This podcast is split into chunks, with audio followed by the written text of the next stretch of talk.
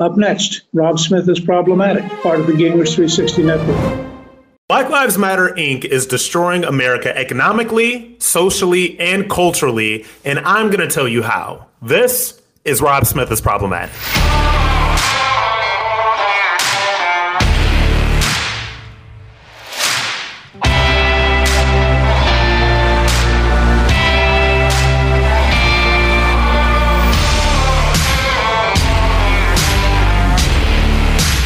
I said, BLM Inc., Black Lives Matter, whatever you want to call it, is in the process of destroying America economically, socially, and culturally. This cannot be understated. The negative net impact that BLM Inc., that Black Lives Matter, that all of these protests, that every single thing that we are going through as an American society right now, what we are going through and the, the impact that this has on us cannot be understated. And I believe, I truly believe that the impact is negative. This is a net negative. Black Lives Matter Inc. and Black Lives Matter is a net negative for America.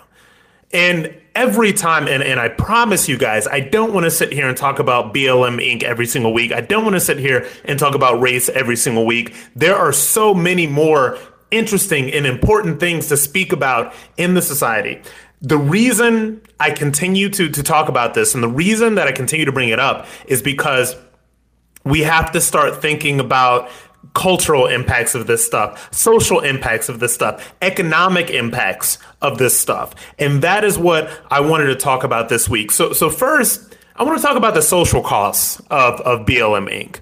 And these social costs that we are paying as American society, black people, white people, Hispanics, etc. These social costs are very high.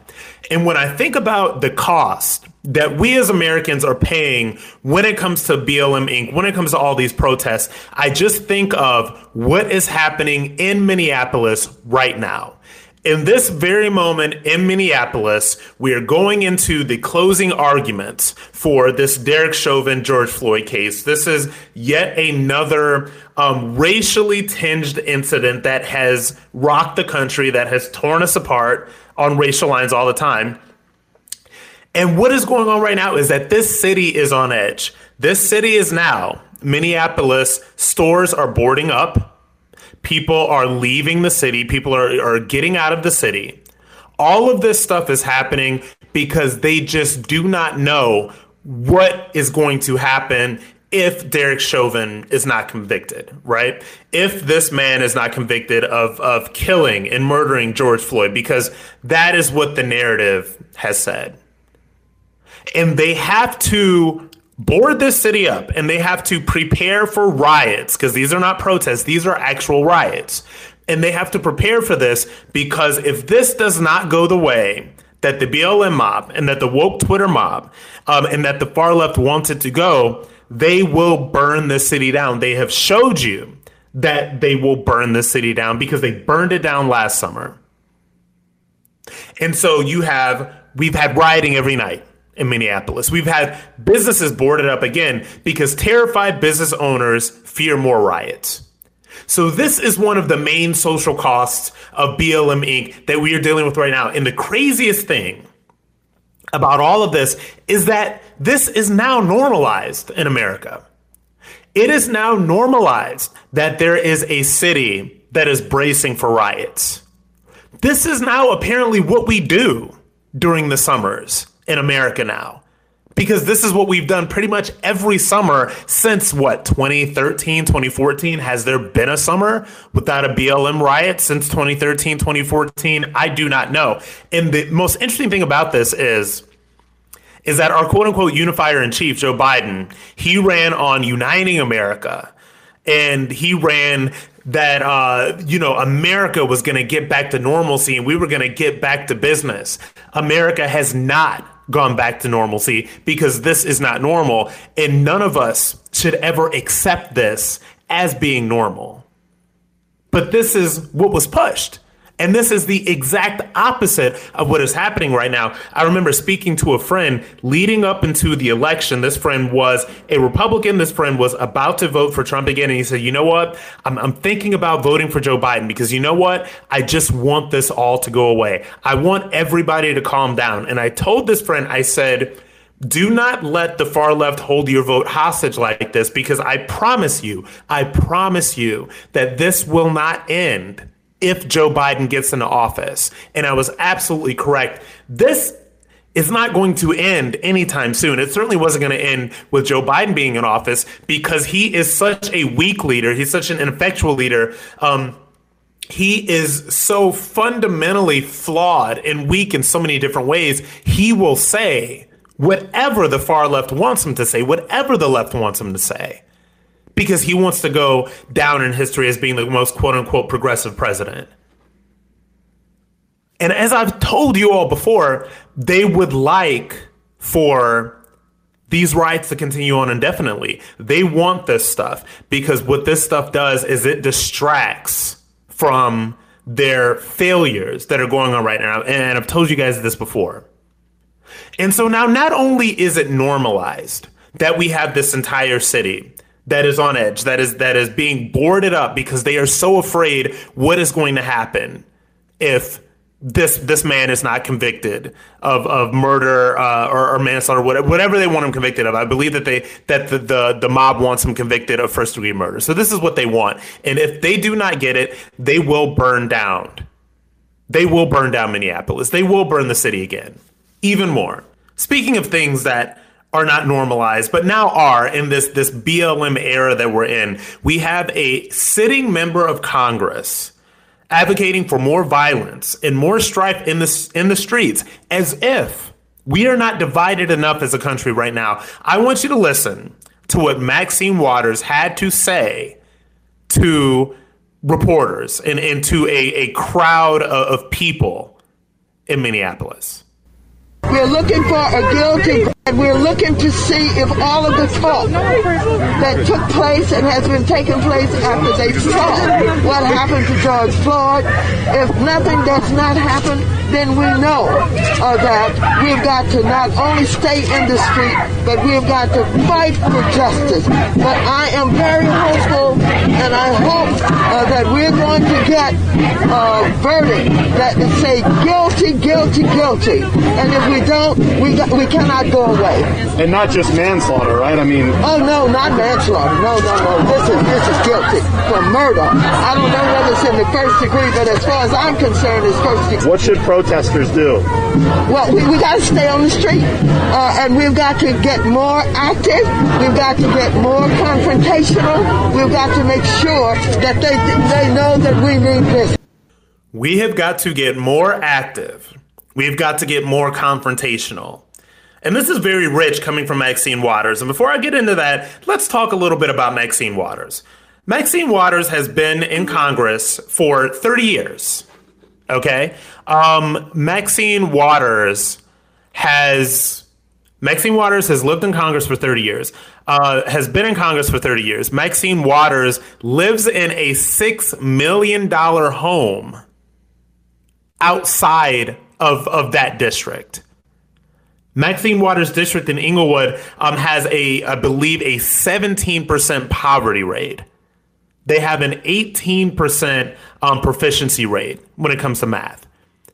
And so people like Maxine Waters, this is what they do. A do nothing like Maxine Waters, who has been sitting in Congress for 30 years doing absolutely nothing but enriching herself while her districts, multiple districts, by the way, because she has moved districts three times in 30 years.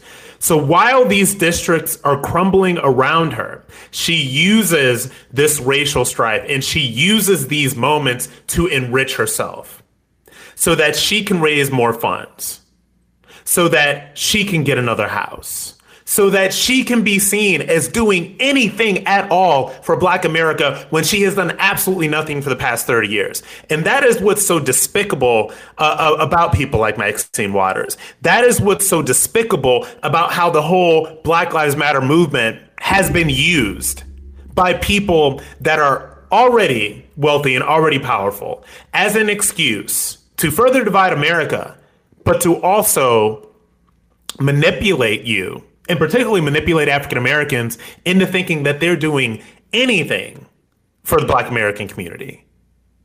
And this is what irritates me so much about this whole thing. And when we talk about the, the social costs of BLM Inc., what nobody wants to talk about is the mental toll that stuff like this really takes on on black Americans. Nobody really wants to talk about that. Because look, there are there are two camps here. There are the black liberals that talk about BLM Inc. and they talk about Black Lives Matter and they do all this stuff and they run around to the, the news networks and they do their podcasts and they do all this stuff and they say, Oh, I'm so tired. I'm so tired of talking about racism, but this is just what I have to deal with every day as a black person in America. You know, this is what they do. You know, this is this is how they earn their money. This is how how they get their homes. And and we'll get into that in the next segment. But what I am so concerned with and what I think is the biggest social cost here is the social cost to the psyche, to the minds of Black Americans who actually believe this stuff. They believe this stuff. They take all of this stuff in, and it starts affecting how they move through the world on a daily basis. This affects how they see their opportunity for success in the world. This affects how they see um, their interactions with with uh, white Americans and, and people that are non-black in this world. It affects how they see their interactions with police officers in this world. It affects every single thing, and this is negative because let me tell you something. There is no empowerment in victimhood. There is no empowerment in going through the world and seeing yourself as a victim. In this victimhood narrative, this disempowerment, this idea that the entire world is out to get you because you are black in America, this is the main social cost of Black Lives Matter, of BLM Inc., because they are infecting millions of Black Americans with this message. We in America, America has the wealthiest African American population of anywhere in the world. That is right here in America. And there are people that are that are using this this Black Lives Matter hustle. There are people that are using this to enrich themselves, and that that's not what I'm talking about. We'll get more into that. But the social cost of Black Lives Matter Inc. of Black Lives Matter to America, and specifically to black Americans is that we are, and these people are encouraging and quote unquote inspiring an entire generation of brilliant, talented, smart black Americans that live in the one place in the world that is going to give them the most opportunity for economic development, for social development, for cultural development of anywhere else in the world. And the cost of Black Lives Matter is that this talent, this talented group of people, are being told by their media, by their celebrities, by these activists, by their politicians, by everyone else that they should see themselves in this world as absolutely nothing but victims of what they're being told is a fundamentally racist country. And I cannot think of a bigger social and societal cost to this country than that. Now, it's not only a social cost, that Black Lives Matter Inc. Is, is, costing America, it is also economic as well. And I want to get into the economic costs of the Black Lives Matter movement after the break.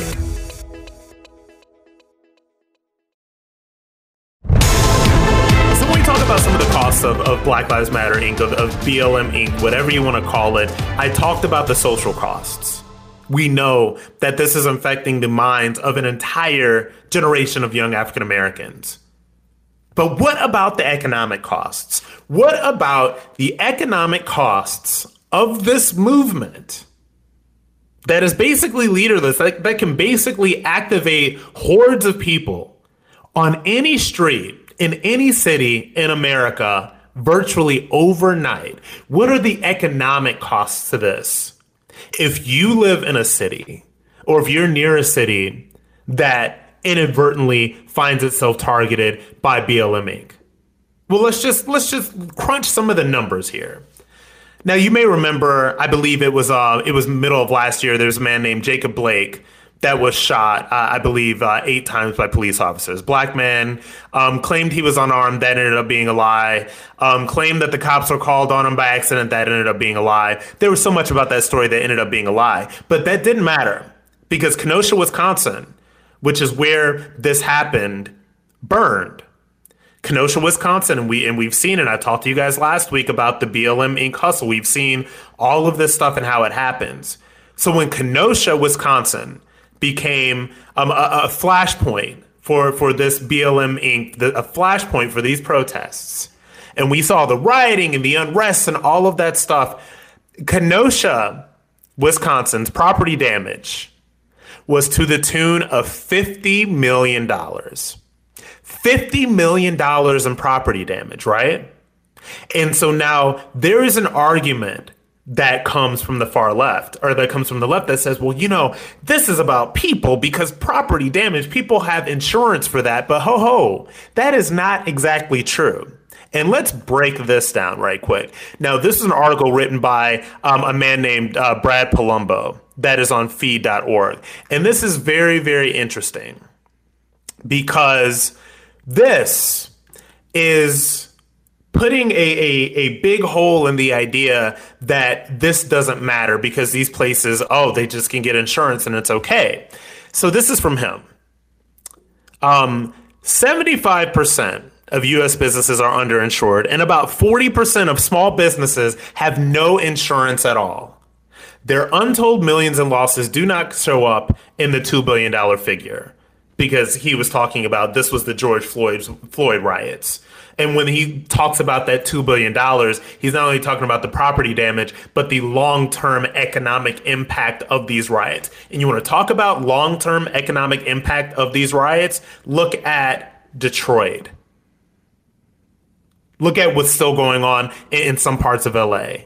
The Detroit riots were in the 60s, the LA, LA riots were in the early 90s and the long term economic impact of this stuff is still being felt to this very day. So that kind of puts a pin, you know, in in this idea that oh everybody has insurance so it doesn't really matter that we're burning these places down because they have insurance it doesn't matter that we are destroying these small businesses the majority of which or or a big number of which are black owned because they have insurance. We're going to destroy this block because they have insurance. We're going to destroy that Target because they have insurance. We're going to destroy that Walgreens because they have insurance. We're going to destroy that coffee shop that was somebody's dream to put in their own community because they have insurance. And when they get done destroying these cities, and this is what I've never understood. I have never understood the idea behind destroying the neighborhood that you live in. So these neighborhoods that are being destroyed in the BLM protests, in the BLM riots, and all this other stuff, these are generally neighborhoods in urban centers. These are neighborhoods in which the majority of people are black and brown, and they are getting completely decimated, completely destroyed. And I don't know if you guys watch a lot of these clips on Twitter, and because I see them every single day. You know, social media is my job. I'm on Twitter a lot. I see them every single day. Some resident stands up and they say, "Take that stuff somewhere else." There was one um, with these these uh, these protests in, in, the Brooklyn Center in, in Minneapolis, where a guy he was this man was so infuriated, he was shaking, he was furious, he was shaking. He runs up to these people and he says, "Take that somewhere else. Do not bring that here." Don't bring this here. Don't bring this here because he knows exactly what's going to happen once these riots come to these places. And so, again, when we talk about what is happening during these protests, when we talk about the economic impact, there is an economic impact. There's also um, an impact of people's lives. There were there were people that died. during this unrest that nobody ever talks about. And I want to get back into these long term economic impacts because so often, as we go through this process, as we go through this now summer ritual of seeing cities completely destroyed by these Black Lives Matter protests, we don't talk about the long term impacts. And so this is again from Brad Polumbo. I believe that this is uh, from the National Review this time. Riots have a lasting shadow on a city that haunts its economy for decades. The afflicted areas face higher insurance rates, lower property values, higher prices, reduced tax revenue, and decreased economic opportunity. Right? And so let's talk about some numbers. One study of the 1992 Los Angeles riots concluded that not only did the destruction cost $1 billion in initial property damage, over time, it led to an economic decline of $3.8 billion in sales activity and at least $125 million in tax revenue. You ever wonder why all of these riots always seem to happen in Dem machine run cities? Because they are always always in deficits. And this is again, a 2005 study examining similar riots in the 1960s found, quote, negative, persistent, and economically significant effects of riots on the value of black owned housing to the degree of a 10% decline in the total value of black owned property in cities. So now, not only are these riots in these cities destroying the, the, the cities themselves, right? So, like I said, no Walgreens, no Dollar Tree, no Target, no any of this stuff. So, this stuff is gone and this stuff is destroyed. And I will give the leftists this. Granted, a Target or a major um, a, major corporation, yes, they will likely be able to get some insurance. I don't disagree with that. But what about the local the local liquor store? What about the local restaurants? What about the local coffee shops? They don't care about that. And this idea that these riots are hurting black owned housing, their property values are dropping. These things, these riots, these protests are actually hurting the economic value that black Americans have when they buy into these into these cities. And that just doesn't go away when the media moves on. That stuff doesn't just go away when BLM Inc. decides to go destroy another city. That stuff lingers on. And I've told you guys, I have been to Minneapolis and I have seen it with my own two eyes. And there is no way, and I'm telling you guys, as somebody that has seen this with my own two eyes and walked those streets downtown, there is absolutely no way that Minneapolis, that area, I believe it's called the, the Lake Street, there is no way that that area is going to look like anything for at least a decade. And so when we talk about the economic impacts of this stuff, think about how when that's all said and done, when everybody moves on, why on earth, and, and I'm serious about this, why on earth would anybody want to go back there to rebuild? Why on earth would anybody, black, white, purple, green, or whatever, want to buy a house there? Why would anybody want to expose themselves like that financially when you know that the exact same thing can happen again? We don't speak enough about the detrimental economic impact that these riots have on these cities. Because you know what? When MSNBC goes into these things and, and you know they've got their live shot with a burning building in the background and they try to to tell you and assure you that this is a mostly peaceful protest because these people think that you are stupid. And when you know one of the one of the CNN idiots you know runs and, and and you know goes to try to interview people and and all of that stuff they run to go do there because you know that's quote unquote their job and you know uh, they need ratings and all that other stuff. So they go do it and then everybody you know I I went down there I went to Minneapolis last summer You know, I recorded something on the streets. I, I was devastating because nobody cared after it was over. And so when all of these people leave, what is left? Nothing. Damaged buildings, burned down blocks, economic damage that will take decades to recover from. And that economic damage, by the way, isn't felt by people like Maxine Waters, who live in $6 million houses. In fact, that economic damage is not even felt by people like Black Lives Matter co founder Patrisse Cullors. Because if you have been paying attention, oh, well, Patrisse Cullors, who co founded Black Lives Matter, is now the proud owner of a real estate portfolio that is worth to the tune of three and a half million dollars. Now, let's just break down you know, some of her property. Now, this comes from the New York Post, and this was a big thing when this broke earlier last week. But let's just break this down in case you haven't forgotten. Let's break down the real estate portfolio of the the co-founder of Black Lives Matter. So there's a 1.4 million dollar home in Topanga Canyon in Los Angeles, which uh, you know, Jason Whitlock was was smart enough to point out, and then he got locked out of Twitter for doing so, that Topanga Canyon has a black population of about 1.9 percent. So you know, she's definitely for the people there.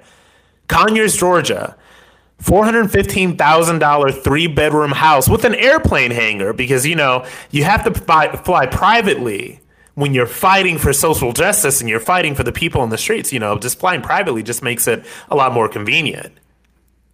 Inglewood, Los Angeles, Maxine Waters district. Surprise, surprise. Three bedroom, one and a half bath that is worth $775,000 right now after she purchased it in 2016 for $510,000. And finally, just a nice, polite $720,000 four bedroom, two bathroom home in South Los Angeles. You know, just a little bit, you know, not too much, just three and a half million dollars worth of real estate for somebody who has started this movement because she is fighting so hard for black lives that she doesn't even want to live around black people. She's fighting so hard for uh, for the the economic empowerment of black Americans in this country. She co-founded a movement that literally destroys black neighborhoods on a yearly basis at this point, we're looking at probably three, four, five black owned, black, uh, majority black neighborhoods a year that are completely destroyed by these BLM protests. So, you know, think about the economic costs of Black Lives Matter Inc. Think about that. And think about exactly who isn't bearing any of the economic costs of these protests. People like Maxine Waters and people like the BLM co founder, Patrisse Cullors. So, after all of this, what are the cultural costs of BLM Inc. on our country? What is this doing to American culture? I want to let you know right after the break.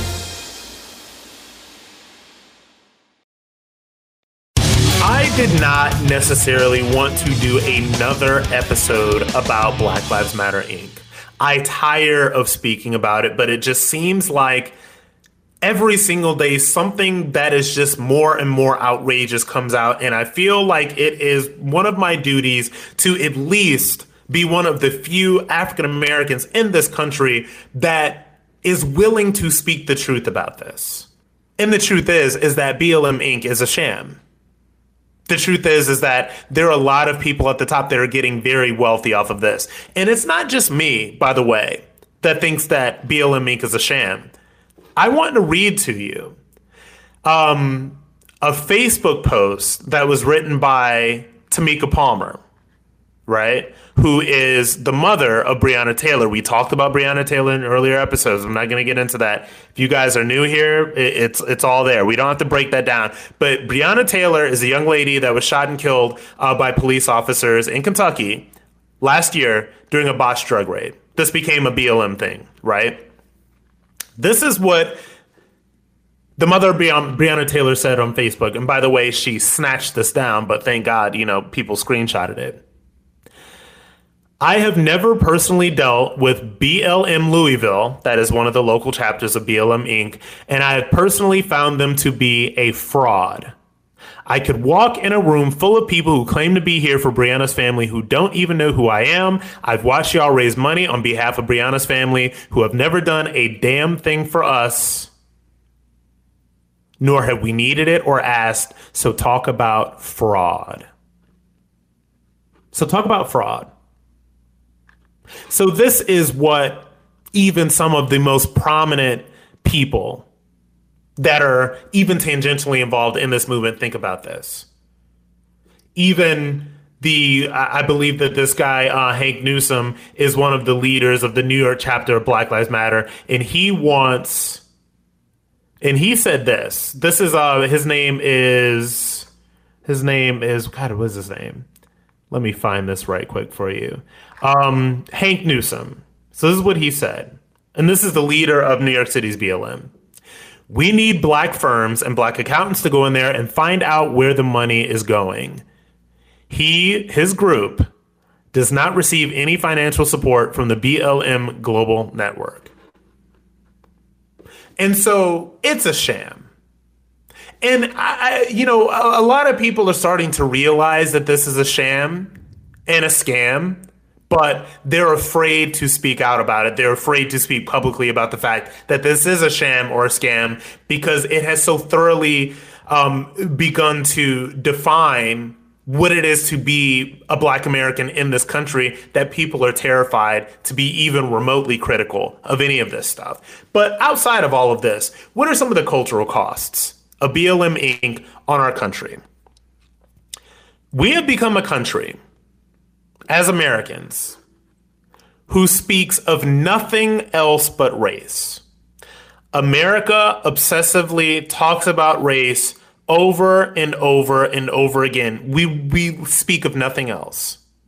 If we're not talking about Black Lives Matter, we're talking about Stop Asian Hate, we're talking about the Latinos at the border, border security is racist, everything is racist, everything is racist. And this is where we are as a country right now. And we are paying a price culturally for this. Do I think that there are some interesting topics or there's some interesting thing to be to be gleaned out of some of these conversations absolutely but do i think that overall our, our american obsession with race is doing anything to help us as a country um, do i think that it is doing anything to make us stronger on a global scale do I think that it is doing anything to bring us together culturally? Do I think that it is doing anything to bring us together politically? Absolutely not. This race thing affects every single aspect of every conversation that happens in American culture. It affects our schools. It affects what is being taught. It affects what you see on the internet. It affects the entertainment that you see. I've been watching black like look, black people like watching things with black people in them. I've been watching black movies and all that stuff for for uh, forever. Forever. Some iconic stuff. There is not a black oriented show that I can watch right now that is not race crazy. That is not about either life in the 60s, Jim Crow South, slavery, something to do with Black Lives Matter right now, something to do with race and racism it completely has taken over all of the culture. And the thing about it is, is that it did not always used to be like this. There used to be entertainment and media and culture that was directed towards African Americans so we could see ourselves reflected. That didn't have anything to do with all this stuff. There were black people that were falling in love. They were, they were, you know, uh, working jobs. They were going through human struggles that human people go through that are not specific to the Black American experience. But now all we get from our culture all the time is that you're a victim, you're a victim, you're a victim. You watch the news, you're a victim. You listen to these people's podcasts, you're a victim. Um, you you know you watch these celebrities and entertainers, you're a victim. You watch the movies, you're a victim. You're always a victim. And so the cultural cost to our country, and like I said before about the the, the social cost, but the cultural cost is this. We are not seeing ourselves as Americans We do not speak of the things that unite us as Americans. We speak of nothing, nothing else but the things that divide us. We speak of nothing else but race. We speak of nothing else in this country but race all the time, and it will destroy us. Because as we are seeing right now, things are on a very accelerated path in terms of the racial destruction and discord that is happening in this country. Black Lives Matter has been around for seven years, eight years maybe. I think it'll be eight years this year. And now it is being taught in elementary schools, it is being taught in colleges. It has become a part of the fundamental fabric of how our children are educated in this country. And I'm not talking about black history. I'm not talking about African American history. I'm not talking about, you know, talking about um, the ways in which African Americans have contributed to the greatness of America and, and things that great things African Americans have done in the past. I'm not talking about that because that's not what's being taught. What's being taught is Black Lives Matter.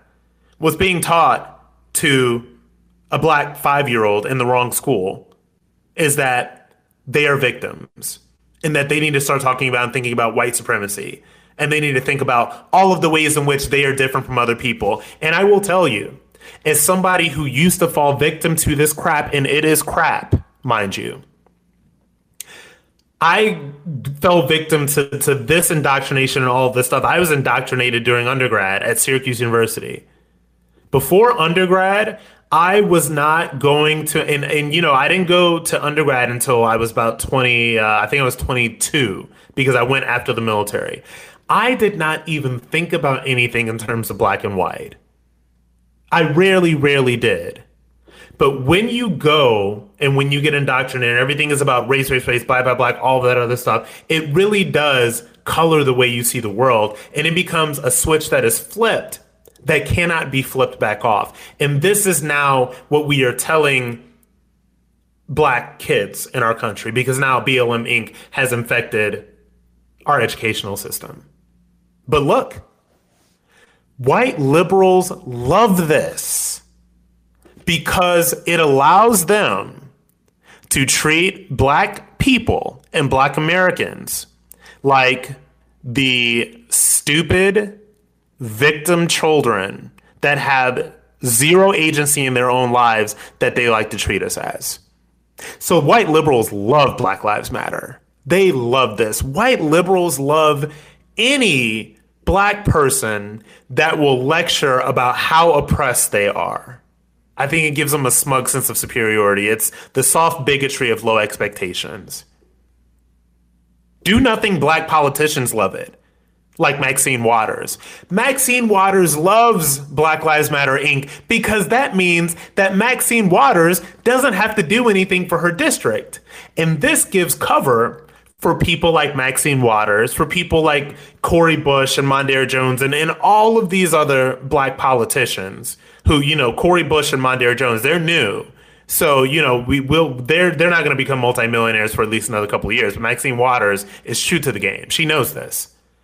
And she knows that she can say the right things and use things like this to enrich herself. Because people that look like her will take every bit of it and they'll love every bit of it. And pseudo intellectual black liberals love it as well because they don't really have to talk about any facts. They have to talk about anything but but their lived experience of, of how they are perpetual victims of racism in America um, as they hop into their car service and go to their twenty five thousand dollars speaking engagement um, on the way back from their uh, two hundred fifty thousand dollar yearly contract to be a contributor for MSNBC. So they love it too. But what is the cost to America? What is the cost to America when it comes to BLM Inc? We are giving up a sense of desperately needed American unity we are a country that needs to be unified. We are a country that needs to speak more to what brings us together instead of the things that drive us apart. And this is what this is costing us right now. And I will tell you, and I want to be very clear about this the people that are pushing this destruction have no interest in a strong America. They have no interest in a unified America. They have no interest in a country in which black people and white people coexist peacefully. They have no interest in that country because that country is not going to give them power, right? That country uh, is not going to put them in power. That country is not going to put them where they need to be or where they think they need to be. So they will keep pushing this because you have to understand that people like Maxine Waters and people like Joe Biden and people like Kamala Harris and all of these people, they gain power when America is as divided as we are right now. In fact, they actively seek to divide this country because they know it brings them power. Look at how much power all of these people have right now. Look at how much power Nancy Pelosi and Chuck Schumer have. Look at how much power Joe Biden and Kamala Harris have. There is still a wall around Congress. There are still National Guard troops in DC for what? To send a message. BLM Inc. is a part of this. And it is a part of this that they are using to further destroy America. So the final question is how do we bring America back from the brink? How do we heal from this? The first step towards healing from this is that you have to understand exactly what BLM Inc. is. You have to understand exactly what the goal is. You have to understand exactly who is using it and why they want to use it and how they want to use it. And you have to stand up and fight back against that. And how we fight back against that is by rejecting all of these ideas that they are pushing out here. The idea that any black American can be victim to police violence at any time, which is false. The idea that blacks in this country live in a perpetual state of fear and outrage and poverty, that is false. If we don't start standing up and pushing back against the fundamental lies of what Black Lives Matter tries to tell to Americans, the fundamental lies that give them power, we will lose our sense of American identity. We will lose any sense of American unity that we had ever gotten. So it's not going to matter who's in office. It's not going to matter who's in charge. This is a cultural battle against BLM Inc., against every single thing that this quote unquote organization stands for. Because the one thing it truly stands for, truly, above anything else, is not the liberation of African Americans. It is not the reformation of the police force. It is fundamentally the destruction of America. And they do not care how many black lives, black businesses, black cities are destroyed in their pursuit for that goal.